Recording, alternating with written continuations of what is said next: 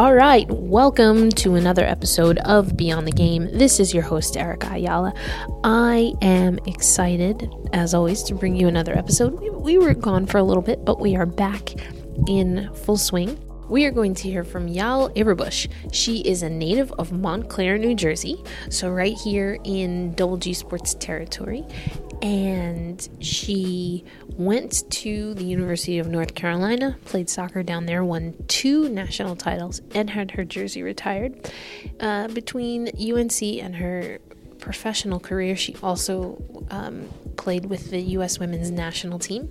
She played abroad. She played on the national team. She played in the WPS and won her first pro title in the States with Sky Blue FC as a part of the WPS. Then, when the NWSL rolled around, she went over to FC Kansas City, won two titles with FC Kansas City, and now she is here on our show tonight to talk about the NWSL Players Association.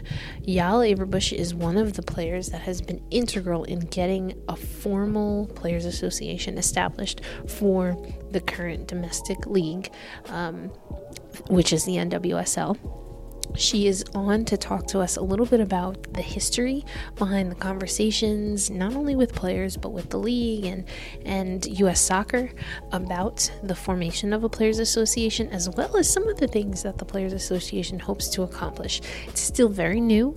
There will be officers, and all of the formal membership will be announced at a later point in time. There are two representatives and an alternate for each NWSL team and those names will be released at a later point in time. But Yael's just going to talk to us a little bit about how the Players Association got started, why make the announcement this May on May 15th, and how the most recent collective bargaining agreement with US Soccer and the Women's National Team Players Association, how that fits in to what the NWSL will be doing. We'll also talk to Yael about forward thinking, what some other players' associations and professional sports have been able to do, and, and how much of some of those um, formulas and blueprints will the NWSLPA look to replicate in some way, shape, or form. We'll close today's show talking about Maddy Evans. Maddy Evans was the latest player from the NWSL to re-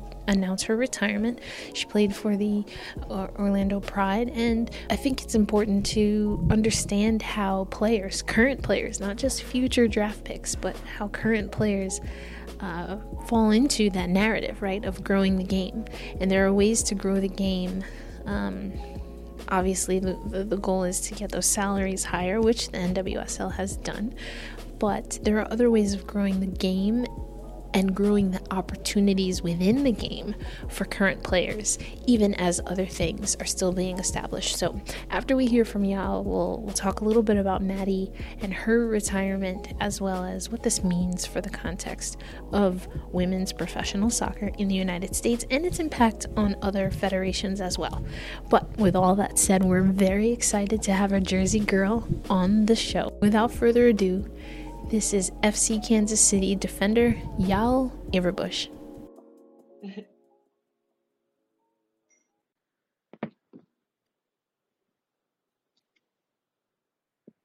Thanks. Yeah, I appreciate you uh, taking the time to cover it.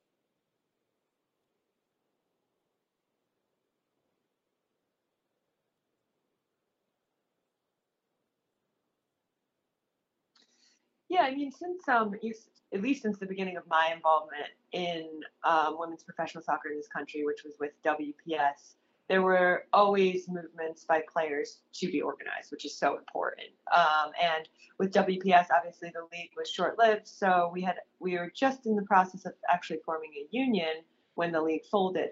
But um, with NWSL, obviously the NWSL is a league that has scaled back since the first two attempts, the WUSA and WPS.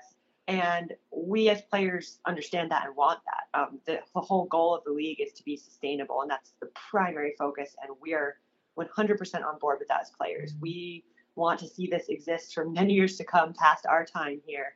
So, our organization so far over the past couple years has really been that of just making sure we have open and positive lines of communication first and foremost. And um, you know, when we made the announcement that we had formed a players association, people kind of were like, "Whoa, what is this? This is the big news." But really, uh, well, it was big news because we're we're making it official and we put a logo and have a name. Um, all it was is an extension of what we had been working to develop, which is we had um, for the past couple years developed a really good relationship with the commissioner at the time jeff plush and that continues now with Amanda Duffy. So just open communication. If something's going on that uh, the front office needs to know about, we can go to those people and they will help us with it, and vice versa. Um, if there's something that needs to be, uh, you know, a message that needs to get out to the players, now we have a couple player representatives per team, so we can distribute that information and just make sure that um, yeah those chains of communication are very open so that when it comes time to do things on a larger scale and think creatively about um, further opportunities for players and marketing ourselves and all those bigger themes, um, then our communication and the system is really in place. So that's kind of all the announcement went uh, meant was that okay, we're, we're, calling ourselves something by name and we're getting this. I think there's been a little bit of a void, to be honest, until now, which is the void we're trying to fill. So while uh, there were attempts to organize with WPS and we had, you know, a general framework of communication here in NWSL, there's still is a void in terms of um, you know if a player on their team has a uh, kind of a human resources type question uh, where do you go? Who do you ask? Um, what if an issue does arise and you feel like uh, you're not being treated fairly? Well do you tell your teammate? Do you tell your gm what if it needs to go above that? Who can you contact? So those kind of things are kind of the primary um, void that we're we are trying to fill with the players association. And that really um, that system has not been in place, and that's one thing that I think um, we realize as players we often get you know questions thrown around among the group. Is like hey this is going on. It's not even a, that big of a deal but like where do we go with this information? Where do we go with this question? And that's kind of going to be the the primary objective right now is that those questions are all answered. And everybody knows um, if you are to have an issue here's who you contact and that we can have the confidence that it will get dealt with, which um, so far in our communication with Amanda Duffy has been really, really positive, and she is totally on board to make sure that we all have the avenues to answer questions and get get things resolved. So I, I think we all feel very confident about that, but it still needs to be formalized a little bit.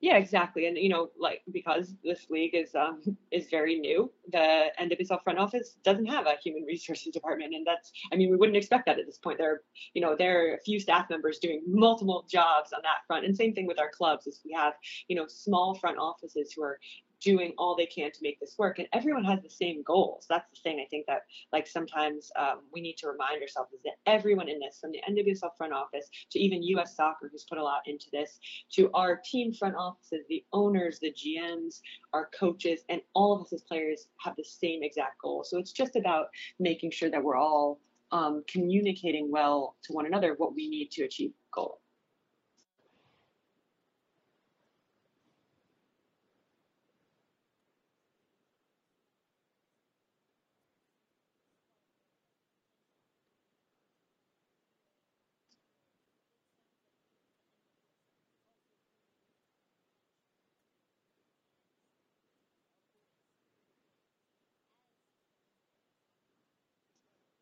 Absolutely, and that's something we wanted to make really clear when we launched. Um, we wanted to let people know this is not in response to some big issue or something we're going on strike or anything like that, or even close to that.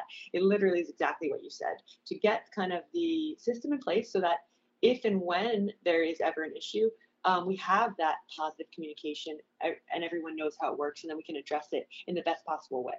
So really, um, I think people were expecting when we made the announcement that we were coming to this with some kind of agenda and making demands and things like that. And we wanted to make it really clear as players that that is not at all what this was about. We literally were just announcing, hey, we exist. This is our voice. If and when we do need to make a statement, positive or otherwise, um, this is where you'll be hearing it from. Kind of that's that's really kind of the gist of what it was.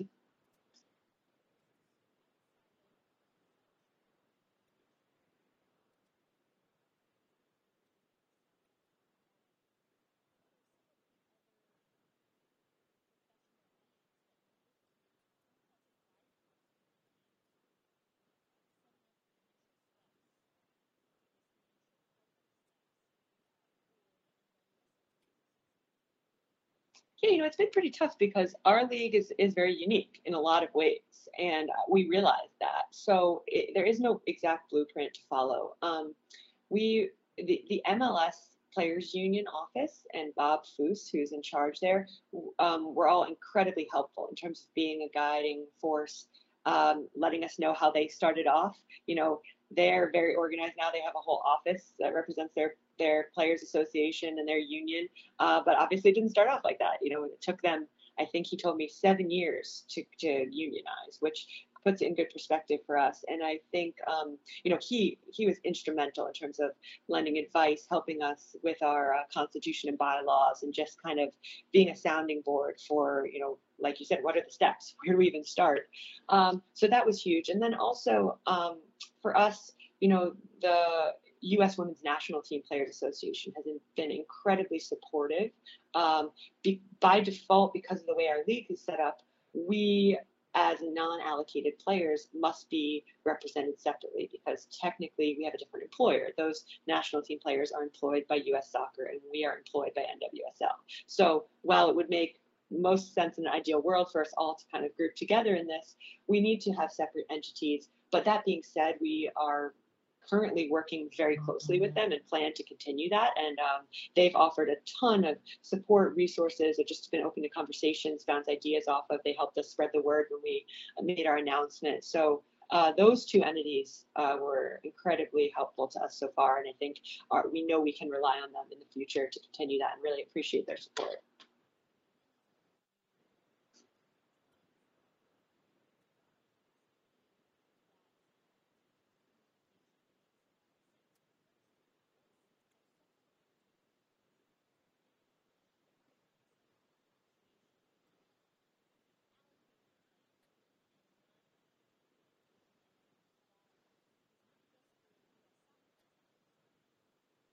Yeah, so right now, um, there are allocated players from the US and from Canada on each team. And what that means is that the um, US, US Soccer and the Canadian Soccer Federation are um, covering those players' contracts to participate in the league.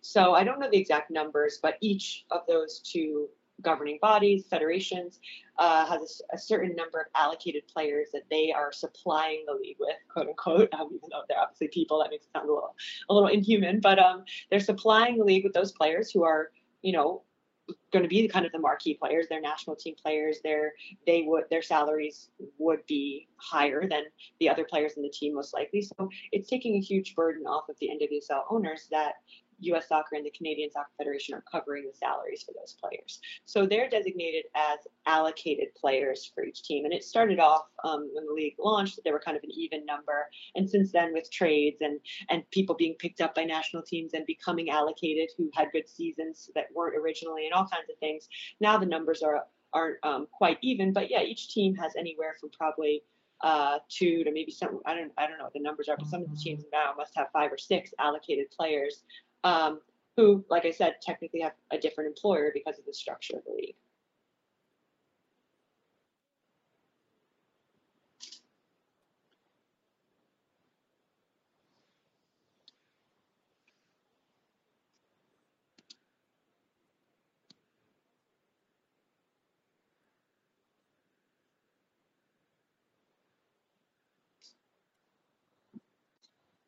Yeah, all of those players, all international players who are not allocated, so even a player from Canada uh, who is not an allocated player, they all are represented by our Players Association.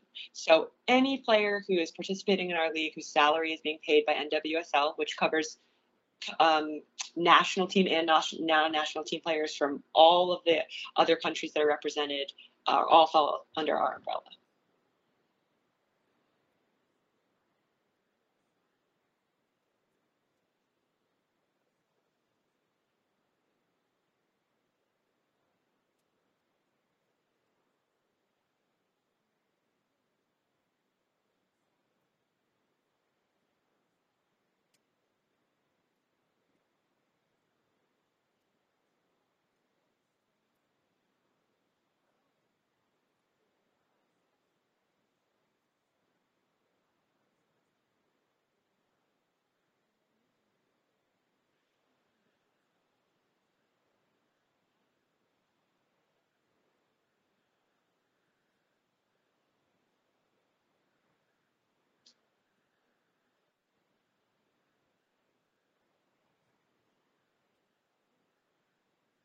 Yeah, I think first of all, you know, in their whole contract negotiation, um, it really brought to light the fact that those players have representation and we as a non-allocated player group do not. So i think to be honest well we we had been like i said organizing having communication and taking some positive steps it really highlighted the fact that we need to have something in place for the players who are not covered under the us national team cba and and that um, i think kind of sparked a little bit more of an urgency for us to announce something and formalize it because it is very important that every player in our league has a voice, has somewhere to go, and is uh, protected under an organization of a larger group than just themselves. Um, so I, I, think that would be the main thing I would say in the lead up and in their negotiations that. Um, you know, we were not privy to the details of that uh, as non non-national team players, nor should we should should we be. But the idea that that was going on and that those players were fighting for um, for for a better situation for themselves and looking out for our best interest in that, which I'll talk about in a second, uh, really highlighted the fact that we need to do the same in in our own startup way. Obviously, we're not the same point that they are, but um, but we need to do something contractually, a lot of the collective bargaining agreement that the national teamers were uh, negotiating for does have to do with the NWSL. And I haven't seen that agreement. I don't think it's public, but um, they were really looking out for the league in their negotiation, which makes sense not only um, to do something nice for all the other players, but also because that the NWSL is a league um, in which those national team players are going to prepare the majority of their time to win um, future Olympics and World Cups.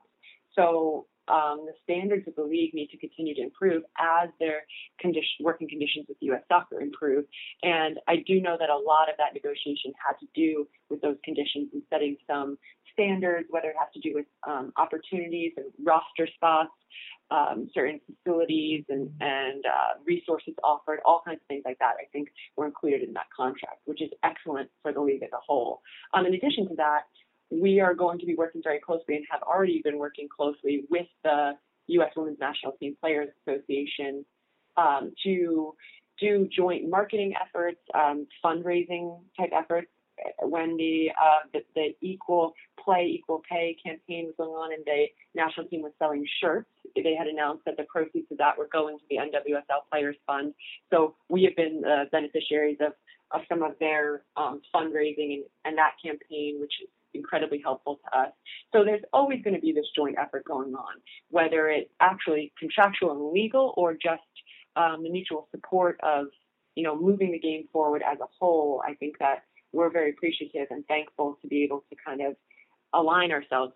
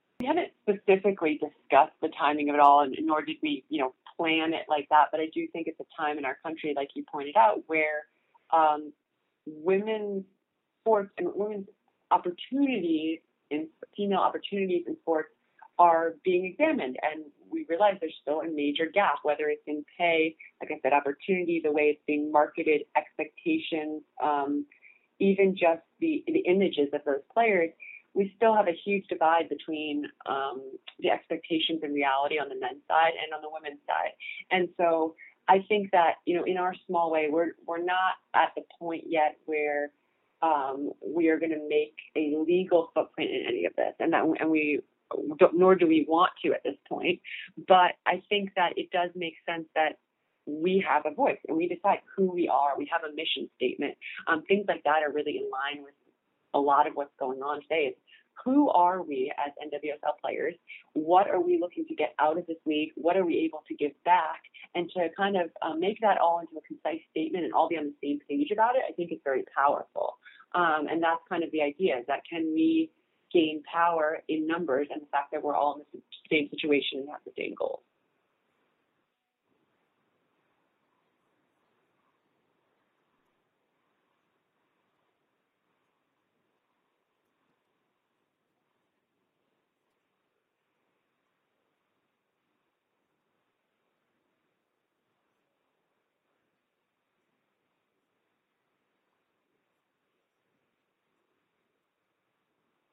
Yeah, well, to be honest, the time has flown by. So um, I didn't actually realize it had been that long, and I wish maybe more had happened. But um, re- really, since the announcement, and like I said, we wanted to make it clear we didn't come to this with an agenda that we're about to act on and make all these demands. So we kind of um, have let things settle since the announcement. We're continued to solidify our organization. We right now have two um, player representatives per club with an alternate. We haven't announced those names yet, but that will come. We'll make those public. Um, some things that we have, you know, coming up on kind of on our quote unquote agenda is that we uh, are yet to have our first kind of meeting, which will we're going to be scheduling a conference call, and we need to elect um, executive officials. So we'll have a president, vice president, treasurer. We need to elect some officers for that, which also will, we will announce. So we kind of need to continue to get that structure in place, and that's the next step of this. Um, we have a wonderful spokeswoman um, Megan Burke, who actually played in WPS and is now a lawyer.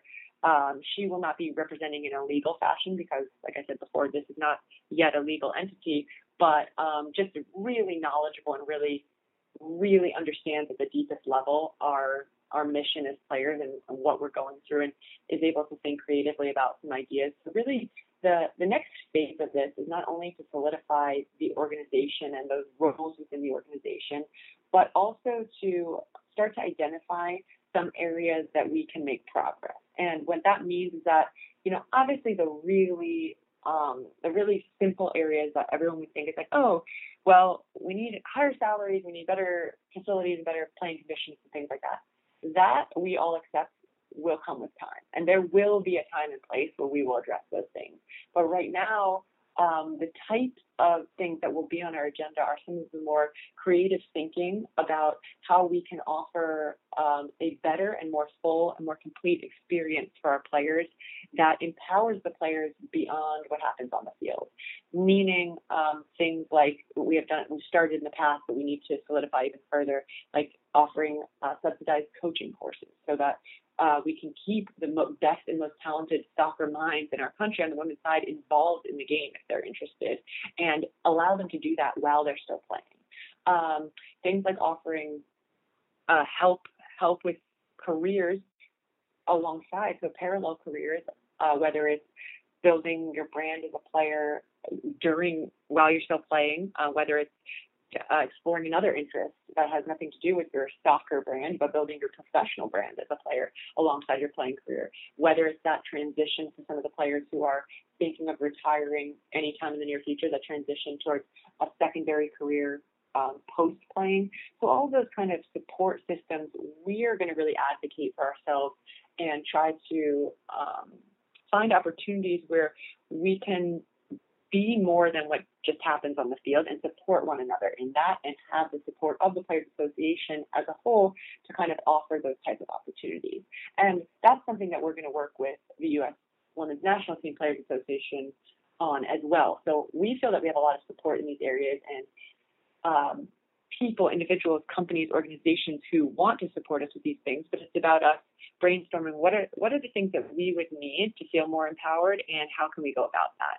So really the next phase after establishing the executive committee and announcing who the player reps are making that even more formalized is a big brainstorm about um, the creative ways that we can further our situation that maybe aren't what people would typically think of in terms of just salary conditions. Um, yeah.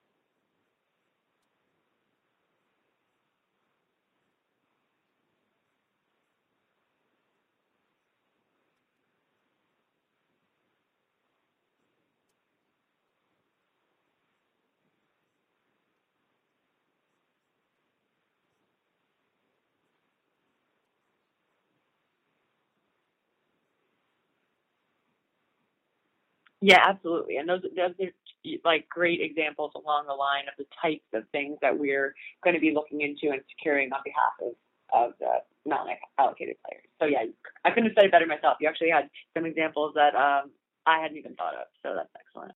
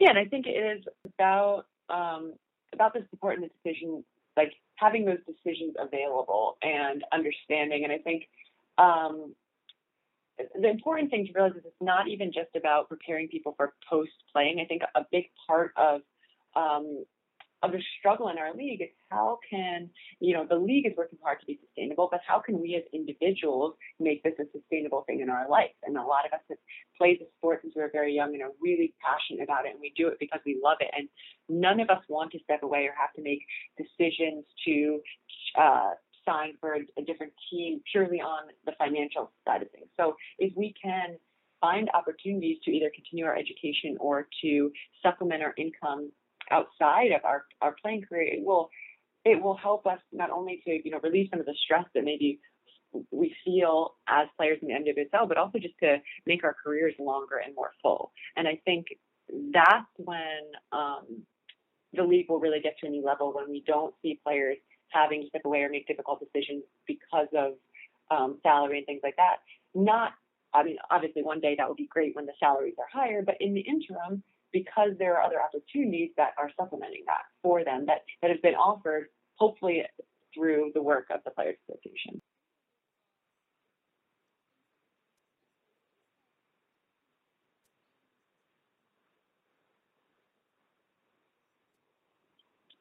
Uh, yeah, no, well, first of all, I appreciate you taking the time to have this conversation. I think these conversations are so important, and the questions you're asking and the points you're bringing up are really important because um, what we're doing is a little different. You know, we're not just organizing a players union like you'd see in any other sport where we'll have a collective bargaining agreement by next month and then it's a typical, you know, the lawyers discussed out. We're, we're trying to do something a little more creative and, and something that fits with the current state of our league and really will accomplish everyone's goals.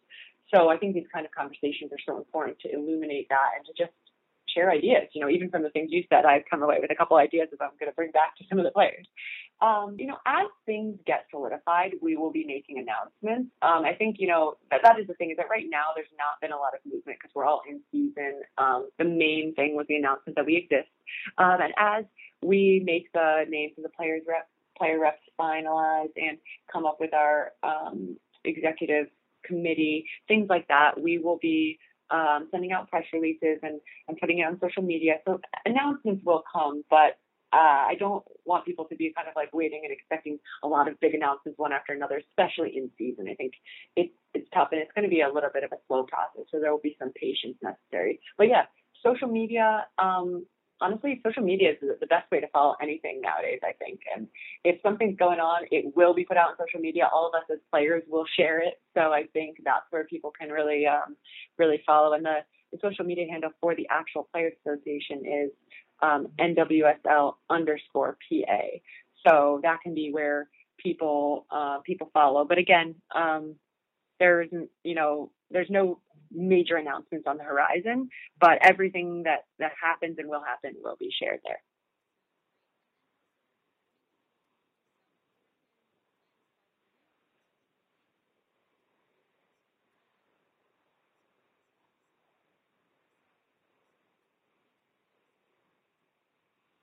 Yeah, I forgot about that. Um, yeah, I um, I you know I'm very active on social media. Uh, my uh, Twitter is Yael underscore Averbuch. I'll spell my name in case people don't know. Y A E L and then last name A V E R B U C H. My Instagram is just my first and last name with nothing. Um, I also have a website which is yaelaverbuch.com. That's kind of the hub for everything I do. I um, there's a blog on there. There's links to everything I'm doing, um, whether it's clinics, my my business I recently launched called Techne Football, which is actually actually a, a technical training app for players to use to um, guide them in their individual skill training. So there's a link to that on there, and it's also all over my social media as well. So if you're um, a player or a parent of a player, I recommend you checking that out. But yeah, just I try to be really active with all these things, um, with growing my business and blogging and um, playing my part in terms of helping to organize the Players Association. So I have a ton going on, and it's all it's all shared as frequently as I'm able to. So feel free to follow me on all those uh, platforms.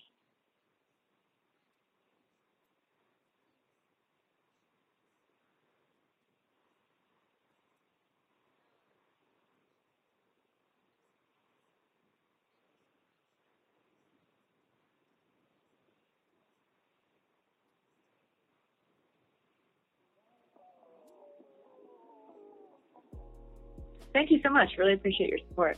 What a treat it was to have Yael on the show. Thank you so much, Yael, for for joining us and for explaining a little bit more about the NWSL Players Association. We as promised, we'll have in the show notes the links to yaelaverbuch.com as well as the information on the Players Association as promised, want to circle back to this idea, this concept of growing the game. So, we heard a lot about what that means for the Players Association. Growing the game for the Players Association means having um, conversations, having an HR department for the National Women's Soccer League, not just for the players, but for the people that work in the office. Um, a, a part of that is thinking about unique ways to incorporate the the the transition to to a player's next phase in life. Uh, so after they finish playing, are, are they going to be coaches? Are they going to be broadcasters or analysts? Um, are they going to be owners of teams? And what can the Players Association set up and establish now that will help those players along the road? I think the foresight of the NWSLPA to incorporate the amateur players, so the, or essentially the practice players that are with the affiliate teams of the NWSL teams is extremely important as well. For the same reasons that Yael talked about U.S. soccer and the U.S. Women's National Team Players Association having a vested interest in NWSL, the NWSL has to have a vested interest in its feeder system, um, and so I think that that's really great that the NWSLPA is working with the amateur players and also with the senior national team and with US Soccer and the NWSL and all of the other entities involved.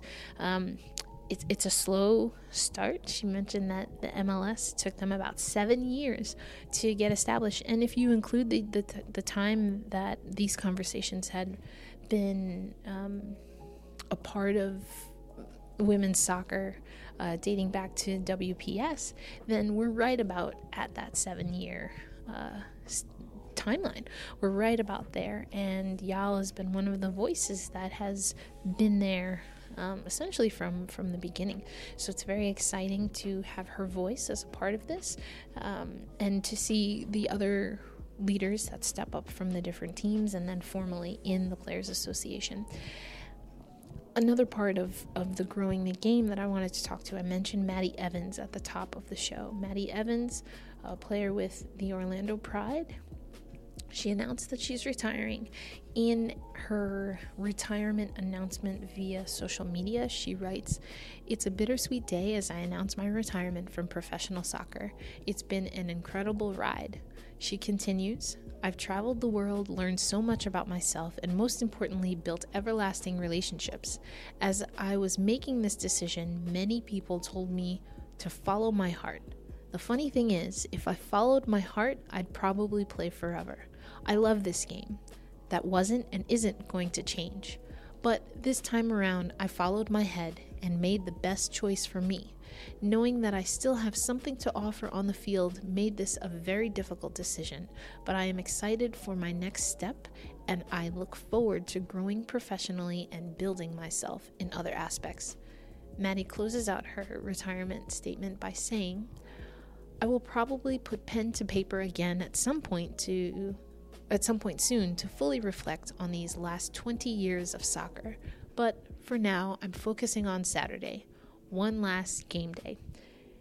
As it turns out, Maddy Evans and the Orlando Pride would defeat oh, Sky Blue FC by a score of 5 0. That was also Ashlyn Harris's return after being out with injury. Um, Maddy Evans is an example of of an athlete that in the future the NWSL PA wants to be able to help you you might still get players that retire at 26. Maybe you won't. Um, but for players that retire, whether they're 19 or, you know, 40, 43, however um, old Christie Pearce is these days, um, the point is that the NWSLPA wants to be able to help that athlete make a, a seamless transition, have her options uh, ready to go, and have guidance along the way, not just as she's playing, but as she transitions out. And that's that's kind of the goal, whether that's helping players become coaches, helping them have access to other things. Um, that's where the NWSLPA sees them, themselves growing. But for now, they have a Twitter account, they have a mission statement, and they have people like Yael Averbuch um, who are really committed. Uh, before we close out this episode, uh, I'm going to read the mission statement of the NWSL Players Association. This is from the May 15th uh, formal press release.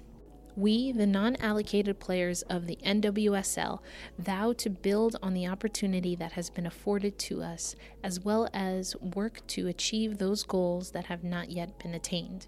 We honor the vision and progress of those who came before us, pledge to work with the league and allocated players to advance continued improvements in women's soccer, commit ourselves to doing all in our power for the betterment of our members so that we may best contribute to the common goal a world class product on the field and to be role models and inspire the next generation off the field. Again, that comes from the press release, the May 15th press release by the NWSLPA.